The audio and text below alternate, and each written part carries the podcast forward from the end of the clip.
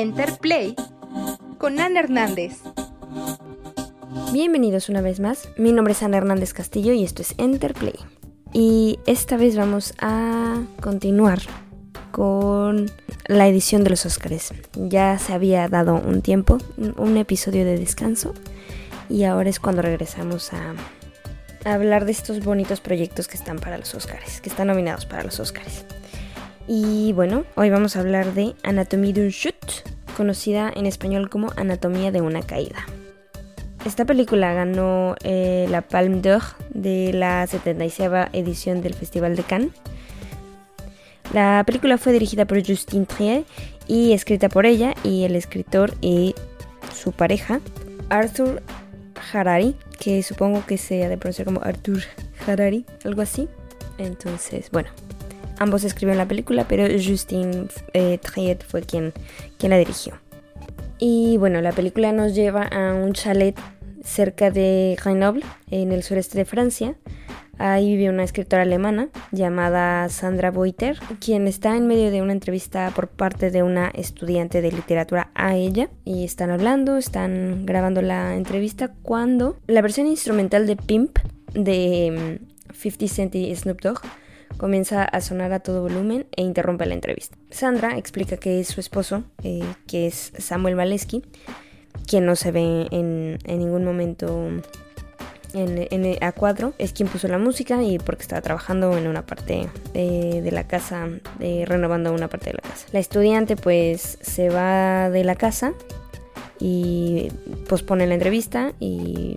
y Quedan, se quedan de acuerdo en que van a hacer la entrevista pues después. Bueno, en este inter eh, está Daniel Maleski también, que es hijo de la pareja y quien es ciego. Él se va a dar un paseo con su perro y se va a dar un paseo con su perro. Ellos van, juegan en la nieve un rato y cuando regresan, pues el perro encuentra el cuerpo inmóvil de Samuel afuera del, del chalet. Daniel le grita a su madre que vaya a ayudar y bueno, se puede ver en la, en la pantalla como el padre está como en un charco, bueno, charco o nieve, en sangre con nieve, nieve con sangre más bien. Tiene como eh, una herida en la cabeza y está completamente inmóvil, ¿no? Estos son de verdad los primeros cinco minutos del filme, o cinco o diez minutos del filme. Y así es como empieza. Y bueno, ya la película se desarrolla en, eh, con Sandra como... como sospechosa de la muerte de Samuel y el resto de la película sigue el juicio de, de Sandra mientras trata de demostrar que, que ella no, no asesinó al esposo, ¿no? O, o mientras ella trata de, de probar que ella no, no asesinó a su esposo. Y bueno, eh, yo no voy a decir más, eh, no, aquí sí no va a haber nada de spoilers y porque es, esta es una película que realmente creo que se tiene que vivir como... Mientras menos sepas de esta película, eh, mejor para, para como... para ti como espectador. A esta película me, me gustó muchísimo. Me gustó de verdad mucho, mucho, mucho. Me parece que Triet ha hecho excelentes decisiones al intentar de ocultar eh, cierta información y, e intentar mostrar otra. Mm, al hacer esto ella nos involucra a los espectadores como para ser parte del jurado, ¿no? Al final, al no tener la información completa y solo basarnos en algunas piezas de sus vidas, nos muestra la facilidad con la que los humanos juzgan a los demás. Y también deja esta um, parte sobre la verdad eh, subjetiva, ¿no? O sea, toda mi verdad no es toda tu verdad y no hay, hay discrepancias, ¿no? Entre, entre versiones, entre personas, entre, entre varias, varias cosas, ¿no? Sabemos eh, que hay un psicoanalista que es uno de los testigos eh, en el juicio, que tiene una versión de Sandra que es solamente como la veía Samuel. Eh, y por otra parte tenemos el ejemplo como perfecto, que a mí me parece justo el ejemplo perfecto, que es Daniel, eh, el hijo, que tenía una perspectiva de sus padres muy muy distinta, eh, pero mientras más detalles se exhiben, más ha podido ir recordando y escarbando los detalles a los que no les, no, no les había prestado atención, y pues es muy importante para el desarrollo de la trama, ¿no? O sea, él piensa que su familia es una cosa y poco a poco se va dando cuenta que, que es, es muy, difer- muy diferente de lo que él de lo que él había vivido, de cierta forma, ¿no? O sea, él había vivido como una verdad protegida, ¿no? Y por todo esto, eh, es, una, es un filme difícil de descifrar. Y es algo que se agradece. Eh, la película, bueno, el guión, eh, la dirección, todo, todo, todo, y, y las actuaciones también, dan un espacio para que cada quien desarrolle su propia teoría. Y pues sí, es lo que más me gustó. O sea, me tuvo en ascuas todo el tiempo. Y pues todo el misterio que, que rodea toda la, toda la trama, pues es, es bastante increíble. Yo creo que mi único gran problema es que sentí que durante el primer acto, pues, se extendió mucho. O sea, creo que se estiró mucho más de lo que pensé que tendría que haberse estirado. Creo que me costó un poco de trabajo concentrarme, ¿no? Pero después de una escena que muestra como una pelea muy fuerte entre Samuel y Sandra, me quedé absolutamente absorta en todo lo que siguió. Mis ojos no se despegaron ya de la pantalla este, hasta el final, ¿no? Eh, que también eh, es algo que, que agradezco mucho. Ese pedazo de información que nos dieron con, con esa pelea. Dicho esto, eh, esta película tiene las mejores actuaciones que he visto hasta ahora. Y voy a empezar, y no estoy exagerando, no estoy bromeando, este, voy a empezar por Messi, que es el perro actor, que es el Border Collie que interpreta a Snoop, que aún no logro confirmar, pero creo que se llama así por el rapero, ¿eh? O sea que en un principio yo pensaba que era como un homenajito a Snoopy, pero no, eh, ya como viéndolo desde otro lado y por la canción que, que está eh, muy presente en, en esta... en la película, bueno, sobre todo al principio de la película, eh, creo que es por Snoop Dogg, ¿no? Me parece más obvio. Bueno, me parece más, no obvio, más eh, razonable que sea por eso. E- y bueno, él es solo un ejemplo, o sea, de el gran cast que se incluyó para esta película. O sea, después tenemos a Sandra Hüller, que hace un papel supremo, o sea, mostrando sus diferentes etapas de enojo, de frustración, de vulnerabilidad y de amor. Es, es que todo lo dice o con silencios o con miradas y, bueno, obviamente con palabras, ¿no? Pero es que eh, creo que la, la actuación de ella de verdad es que vale mucho la pena ver, ver la película por, por esta actuación. Pero, o sea, y finalmente yo creo que quien para mí se ha llevado esta película es Milo Machado Graner, que es el adolescente que interpreta a Daniel. Se me hace una falta de respeto que no lo haya nominado para los Oscars. No sé, o sea, no... Entiendo que no lo nominaron para ninguna otra... Um, otro premio.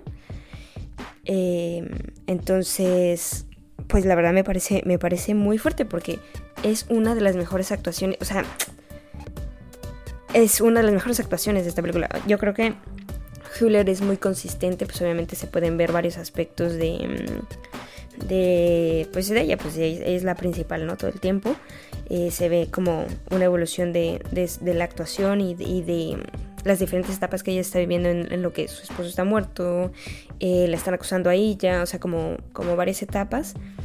Pero es que Daniel, o sea, de verdad, este chico Milo, Milo, no sé cómo se pronuncia bien. Hay una, una vulnerabilidad también ahí, el, el descubrir ciertas cosas de su familia y que poco a poco fuera como eh, sintiendo estas diferentes perspectivas. O sea, creo que descubriendo eh, cada detalle de su familia, realmente es muy muy buena su actuación. Y sí, o sea, durante los últimos eh, momentos de la película, la, él se lleva toda la película, yo creo, eh, a mi parecer. O sea, creo que es una estrella muy muy muy joven y pues esperemos que, que, que siga actuando y que, y que la verdad valga, o sea, porque es, vale mucho la pena su actuación. De verdad, me conmovió muchísimo. Y bueno, o sea, eh, esta película que se estrenó en mayo en Cannes, o sea, pero estuvo ya de festival en festival en, en el año pasado y bueno, ya salió en agosto del, del año pasado. Tenía como mucho buzz alrededor de... O sea, tenía mucho ruido alrededor de ella y pues ahora tiene cinco nominaciones para los Oscars. Una para Hüller como mejor actriz, una para Triet como mejor directora y bueno, tiene nominaciones a mejor guión original, mejor edición y mejor película. O sea, está compitiendo en la grande, que es por mejor película. Entonces, yo espero que se lleve alguno. Mm, a ver, con Nolan, eh, nominado a Mejor Director. Mm, lo veo muy difícil que Triet se lleve eh, ese Oscar, con Emma Stone, que ahora está muy fuerte. Yo no he visto Poor Things todavía, pero la tengo que ver pronto. Y este, pues ella está muy fuerte, ella acaba de ganar el BAFTA ahora, eh, el fin de semana pasado. Entonces yo creo que va a estar muy fuerte, que, o sea, va a estar muy difícil que, que Hüller le pueda ganar a, a Emma Stone. Que además, o sea, los Oscars son en tierra de Emma Stone, y Emma Stone es una de las favoritas. Eh, Entonces es, se me hace muy muy complicado que ella llegue a, eh, que ella llegue a perder. Eh, yo creo que, que, que Stone va a ganar. Ahora bien, a lo mejor mejor guión original se lo podría llevar, y tal vez mejor edición, que también eso también tiene su truquito, y creo que la edición tiene muy muy, o sea, es muy buena también aquí en esta película. Entonces yo creo que podría llevarse esos dos, pero yo creo que de ahí no pasa. O sea, mejor película tampoco creo que vaya a pasar. Yo creo que mejor película pues obviamente se lo va a llevar Oppenheimer. Y bueno, no sé, yo espero que se lleve algún Oscar, porque creo que merece mucha más atención de la que se le está dando. Que ya, bueno, ya, ya lleva y ya es muy famosa y mucha gente está hablando de ella, pero, pero pues los premios es que no se va a llevar, no creo que se lleve muchos al fin. Entonces creo que es un gran drama legal, que, que las escenas de la corte son también como súper fuertes. Mm, o sea, creo que cada, cada actuación de cada personaje aquí, o sea, es, es, es muy bueno. De hecho, sale eh, Jehnny Beth, que si ustedes han escuchado al, al grupo Savalles, ella es una, eh, es una cantante y fue líder de, de Savalles desde dos mil once hasta dos mil diecisiete. Que... Eh, de Savalles hicimos un especial en, en, el, en, la, en la radio de Ibero noventa y nueve, donde yo trabajé un tiempo, bueno, donde yo empecé, básicamente, donde empecé mi carrera, justo con con, con eso empecé, con, con el especial, hicimos un especial, porque Savalles llegó a tocar al, al aniversario de la, de la estación, y nada, yo participé en ese especial y me acordé, o sea... Dato random, el dato random de hoy, dato random de este episodio es ese. Nada, me pareció como eh, gracioso, porque yo no sabía que Jehnny Beth era actriz, o sea, yo sabía que era cantante, y cuando la vi dije, mmm, espera, yo a esta persona la conozco, eh, y ya me acordé que, que fundó Savalles en realidad. eh, en fin, eh, yo espero que hayan visto esta película, por favor, es algún... es Si hay una que no se pueden perder, yo creo que es esta. O sea, de verdad, tiene una intriga, tiene... Tiene... Mmm, personajes muy interesantes que al final eh, eh, resaltan como los fallos y las victorias de, de la humanidad. O sea, de, de el juzgar a la otra gente y de, de más bien del de no juzgar a la otra gente. Tiene actuaciones muy hipnotizantes, es... la trama es muy muy buena, eh, o sea, yo creo que no, no hay fallo aquí. Bueno, yo digo, ¿no? O sea, mi problema fue un poco el tiempo, pero en realidad, o sea, también tenía como otras cosas en la cabeza y así, entonces mmm, eso tampoco ayudó mucho. Pero bueno, después, o sea, después de la pelea es que no hay forma de cómo quitar el ojo del, del, de la pantalla. No, no hay forma. Pues nada, muchas gracias por, por escuchar. ¿A ustedes qué les pareció? ¿Vieron esta película? Eh, ¿Estaban esperando? ¿Qué esperan? Ay, sí.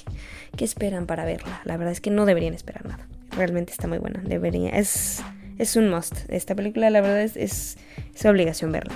Es muy, muy buena. Es que estoy um, admirando... Eh, y absorbiendo todavía un poco lo que vi. En fin, espero que les haya gustado este episodio. Y pues ya estamos llegando a la parte final de los eh, episodios de los Óscares. Ya solo aguanten un par de unas semanitas más. Y ya después me pondré a hablar de series de nuevo. En fin, esto es Interplay. Mi nombre es Ana Hernández Castillo. Me pueden encontrar en redes sociales como La On The Road. Y les hablaré hasta la próxima.